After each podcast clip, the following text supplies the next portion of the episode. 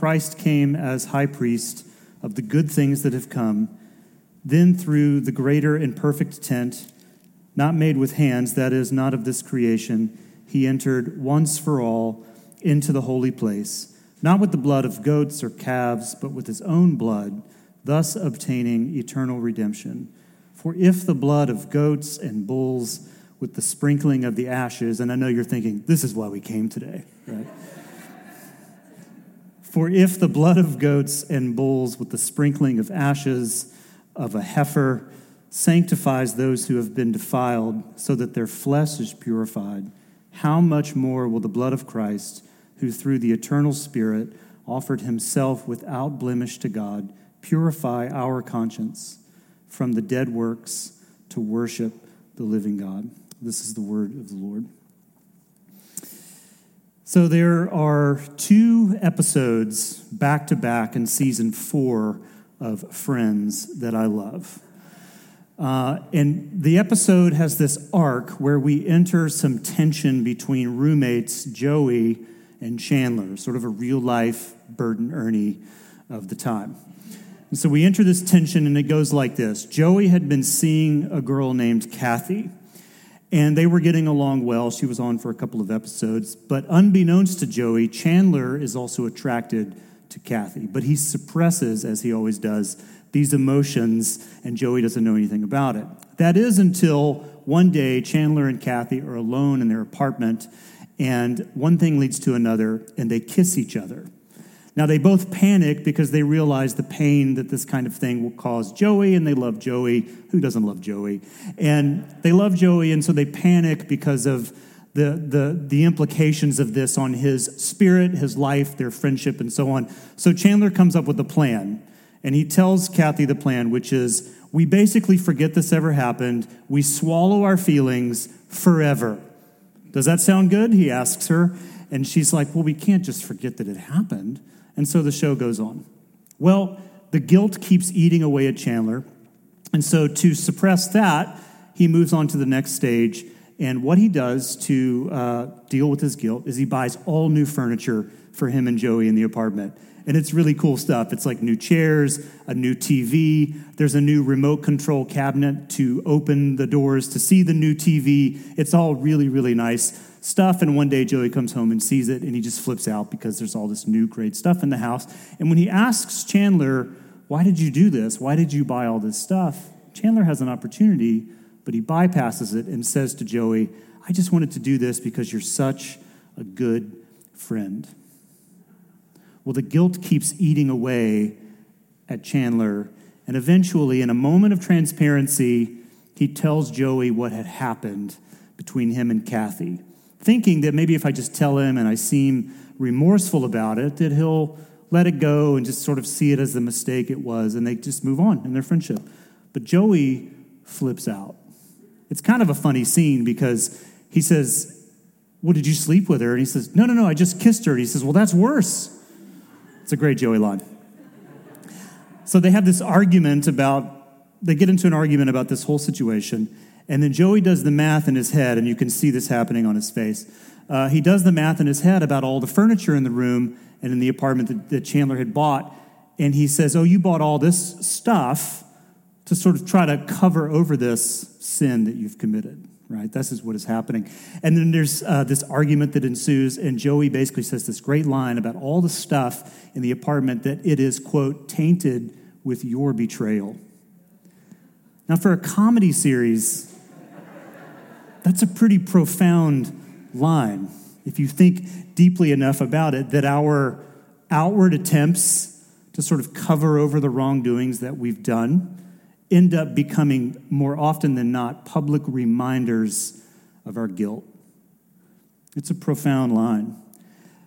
Well, the guilt just keeps eating away at Chandler, and all he really wants at this point is to be friends again with his roommate. So he basically says, I'll do anything.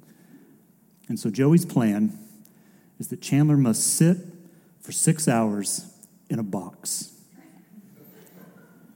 You got to sit in this box for six hours. And he says, okay. That's what he does. Anything that he needs to do to be forgiven. And my question for you is Have you ever been in the box? I would say the box is a metaphor, but it's really not. It's one of endless examples of these outward physical things that we do when we are seeking forgiveness, redemption, when we just want to make things right with a friend or a spouse or a coworker. We do all kinds of things, and you might not think you do, but you have a pattern as a human being. You have a pattern of seeking out redemption in your relationships. If I were to ask someone very close to you, so when they do something wrong, when they offend you, when they know that they've offended you, or when they've really hurt you, like what are the steps that this person takes to sort of make things right? And they may say if they don't do anything, they just ignore it because they're a terrible person. Um, but for the for the most part, most of you in the room, if not all of you, your friend would say, "Oh, it's pretty it's pretty obvious. They do this, and then they say this, and then they try this, and then they buy me things, and it's wonderful."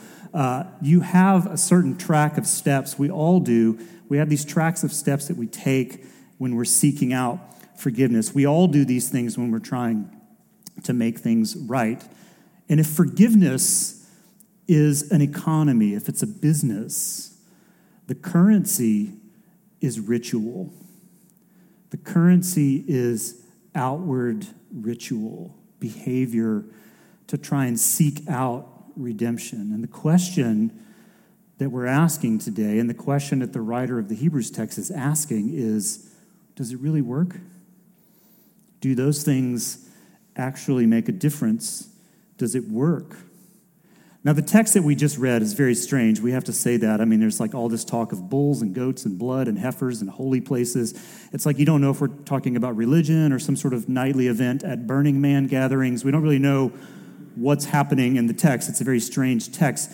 But the writer is doing something quite extraordinary, and he's referencing a different text, he's referencing an Old Testament chapter, which is Leviticus chapter 16.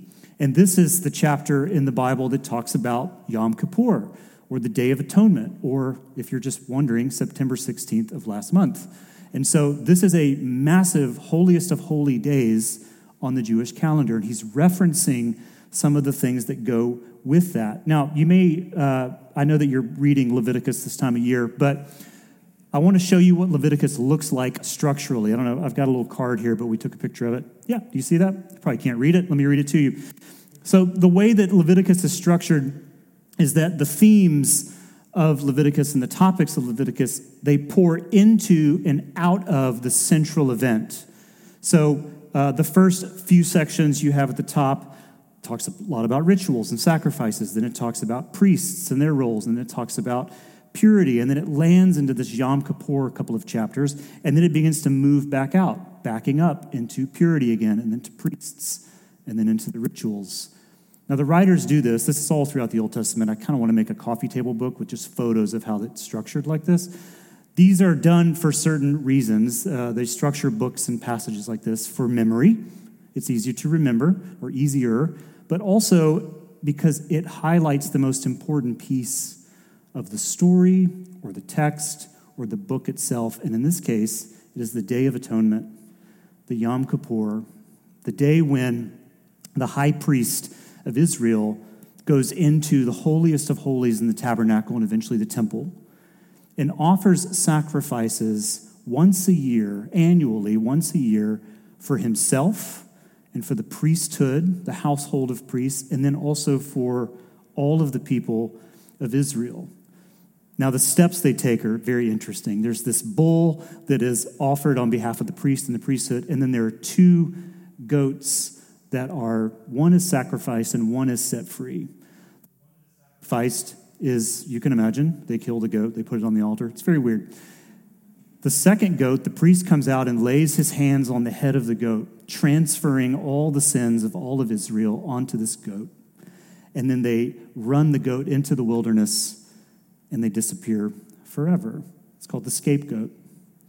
And uh, the symbolism there is the first goat represents the forgiveness of all the sins of Israel that year. The second goat represents the forgetfulness of God, never to return. These sins are never to come back. So there's a lot of symbolism that takes place in Yom Kippur. And the thing about it is, uh, we talk about the Ten Commandments But Israel's ethical laws were very rigorous. It's not just the 10, there are 613 laws and commands that fill the Torah. They're not impossible to live by, but it's just too many. You're going to mess up. In the shadow of all of those commandments and in the shadow of such a rigorous ethical system, imperfection is you cannot hide it. You cannot live a perfect life, none of us. And these rituals that the priest would do on the Day of Atonement, these rituals were simply um, uh, rituals of ceremonial cleansings. They would cleanse the people, the land, and the places of worship. And there's a this verse at the very end of chapter 16 uh, where the, the command says, This shall be an everlasting statute for you to make atonement for the people of Israel once a year for all their sins. Once a year for all their sins. Now, that once a year phrase is so important because it pictures for us this ongoing spiritual anxiety.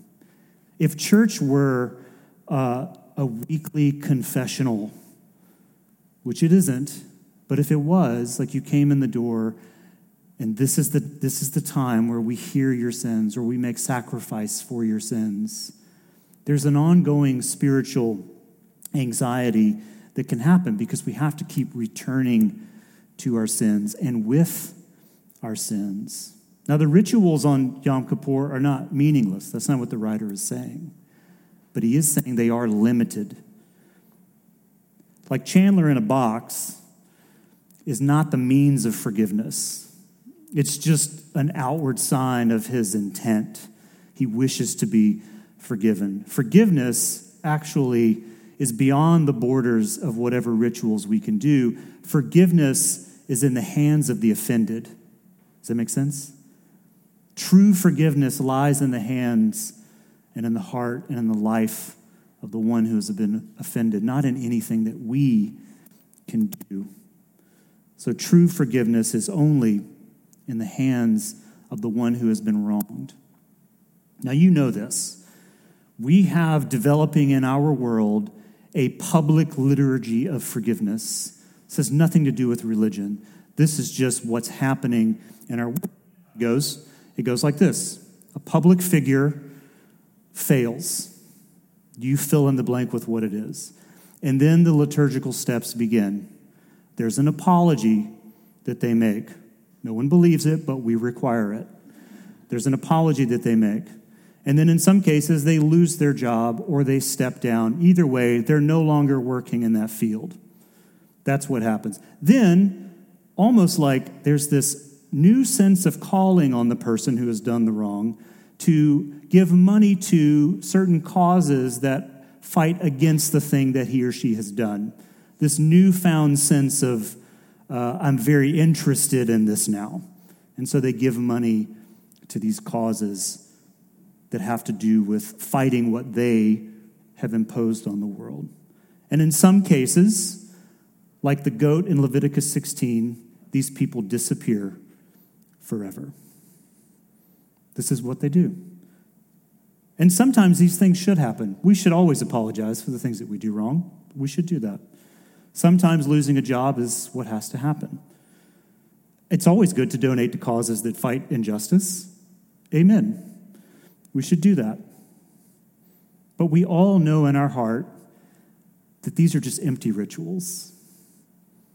They don't mean anything because we don't actually forgive these people, but we need to see them go through the hoops. And these behaviors have nothing to do with actual forgiveness at all. They're just cultural rituals of a supposed remorse. There's lots of research now. Again, this isn't religious, but it's referencing religious uh, practices, particularly the 90s, if you grew up in the 90s. Uh, this is a new purity culture that's developing, and the implications of that are worth pondering. But forgiveness is beyond these things. It's great when people do them, it's great when they show remorse, but it, forgiveness doesn't live there. It can't. It's in the hands of the offended. And the writer of the Hebrews text asks the question uh, if we go back to that, he asks the question look, if all these rituals we did and do at Yom Kippur are powerful and the symbols are powerful, he's like, if all of that, all of the blood that is on the floor of these rituals, if that at least purifies the outward, that's what he says, the flesh, if that purifies the flesh, great. How much more, the writer asks, will the blood of Christ, who through the eternal Spirit offered himself without blemish to God, purify our conscience? Our conscience. You know this. Even if we do all the things and take all the steps, a troubled conscience typically remains. And for most of us, whatever sins that we will wrestle with throughout our lives will mostly exist unknown to anyone else. There are many reasons for that. One, because people aren't that forgiving, so we keep those things to ourselves. But secondly, we just don't like being that transparent. So most of the sins that we wrestle with will be unknown to anyone around us. I've been a pastor a long time. And I understand it exactly when someone comes up to me and they say, This is an outwardly together person. And they say, You know, I'm not that great of a person. I know exactly what they mean. There's a troubled conscience. Outwardly, we would all look at these people and go, Wish I could have their life, their Bible, their knowledge, their acts of worship, but I get to sit in the seat where these people open up to me and say, I'm not that great of a person. Pastors hear all kinds of weird things. I think just being in the presence of a pastor sometimes causes people to say things they didn't need to say. I think I've told this story before, but when we were uptown, we were getting our copy machine fixed, uh, or we were buying a new one or something, and the copy machine sales guy rep comes in, great looking guy. I mean, just a young guy, fresh out of college, in sales I don't think he cares about copy machines, but that's what he was doing. And he was in our office, and there are like three or four of us in there.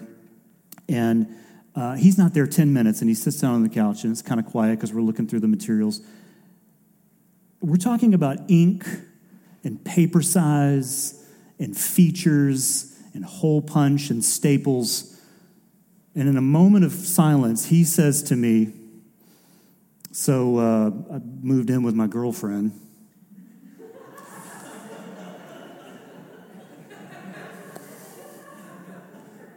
you know, and I'm looking through the stuff and I'm going, uh huh, that's great. How's that going? But I think like he maybe hadn't been in a church in years and he's just sitting in front of us pastors and he's like, well, now's the time. I'm carrying around this thing. Little hot potato to the pastor. Here you go. If I forgive you, do we get 10% off on the. Yeah. That was a free story. That wasn't in my notes. He has notes. Okay. But you know how that is. I mean, like, we can, I say it this way theologically, a lot of us enter these holy places all dressed up, but on the inside, we're falling apart. And this is what the writer is saying that the rituals can't do. They can't. We think they can, but they can't. I like what Paul says in um, Romans chapter 7, uh, verses 15 through 20. And I want you to hear his words and the self reflection that's going on. I'll start with verse 14 actually. For we know that the law is spiritual, but I am of the flesh, sold into slavery under sin. I do not understand my own actions. For I do not do what I want, but I do the very thing that I hate. Now, if I do what I do not want, I agree that the law is good. But in fact, it is no longer I that do it, but sin that dwells in, within me. For I know that nothing good dwells within me, that is, in my flesh. I can will what is right, but I cannot do it. For I do not do the good I want, but the evil I do not want is what I do. Can you hear this? None of us would write this. But he's just laying it out there saying, I can't operate by this. Now, if I do what I do not want, it is no longer I that do it, but sin that dwells within me. And so the writer of our text is just encouraging us and saying, that's the way it is. We can keep on trying to jump through these religious hoops, these cultural hoops, to be absolved of our wrongdoing, but what remains is the reality within us. And so again, I read from Hebrews For if the blood of the goats and the bulls and the sprinkling of ashes and a heifer sanctifies those who have been defiled so that their flesh is purified, how much more will the blood of Christ, who through the eternal Spirit offered himself without blemish to God, purify our conscience? If you look in verse 12, speaking of Jesus, he entered once for all into the holy place. When I was making notes on this, um, I took a picture and I said, "Oh, the writer of Hebrews has edited Leviticus 16:34." In 1634, on the Day of Atonement, the instructions is the priest will do this once a year for all of the sins of Israel. But the writer of Hebrews glosses over that. It says once for all. And so when we take communion every week, it's an interesting practice. But communion is the reminder of God's mercy and grace over us, and it functions as a kind of anti sacrifice, an anti ritual. Because there's the message within the communion that says to us, there's nothing you need to do. It's once for all. Amen? Once for all. Now, whatever the implications are for you for that is up to you. But as a preacher of the gospel, I stand before you and say, once for all. angels in black and white. Welcome everyone in. Children dreaming wrong and right, wrapped in grace and in sin.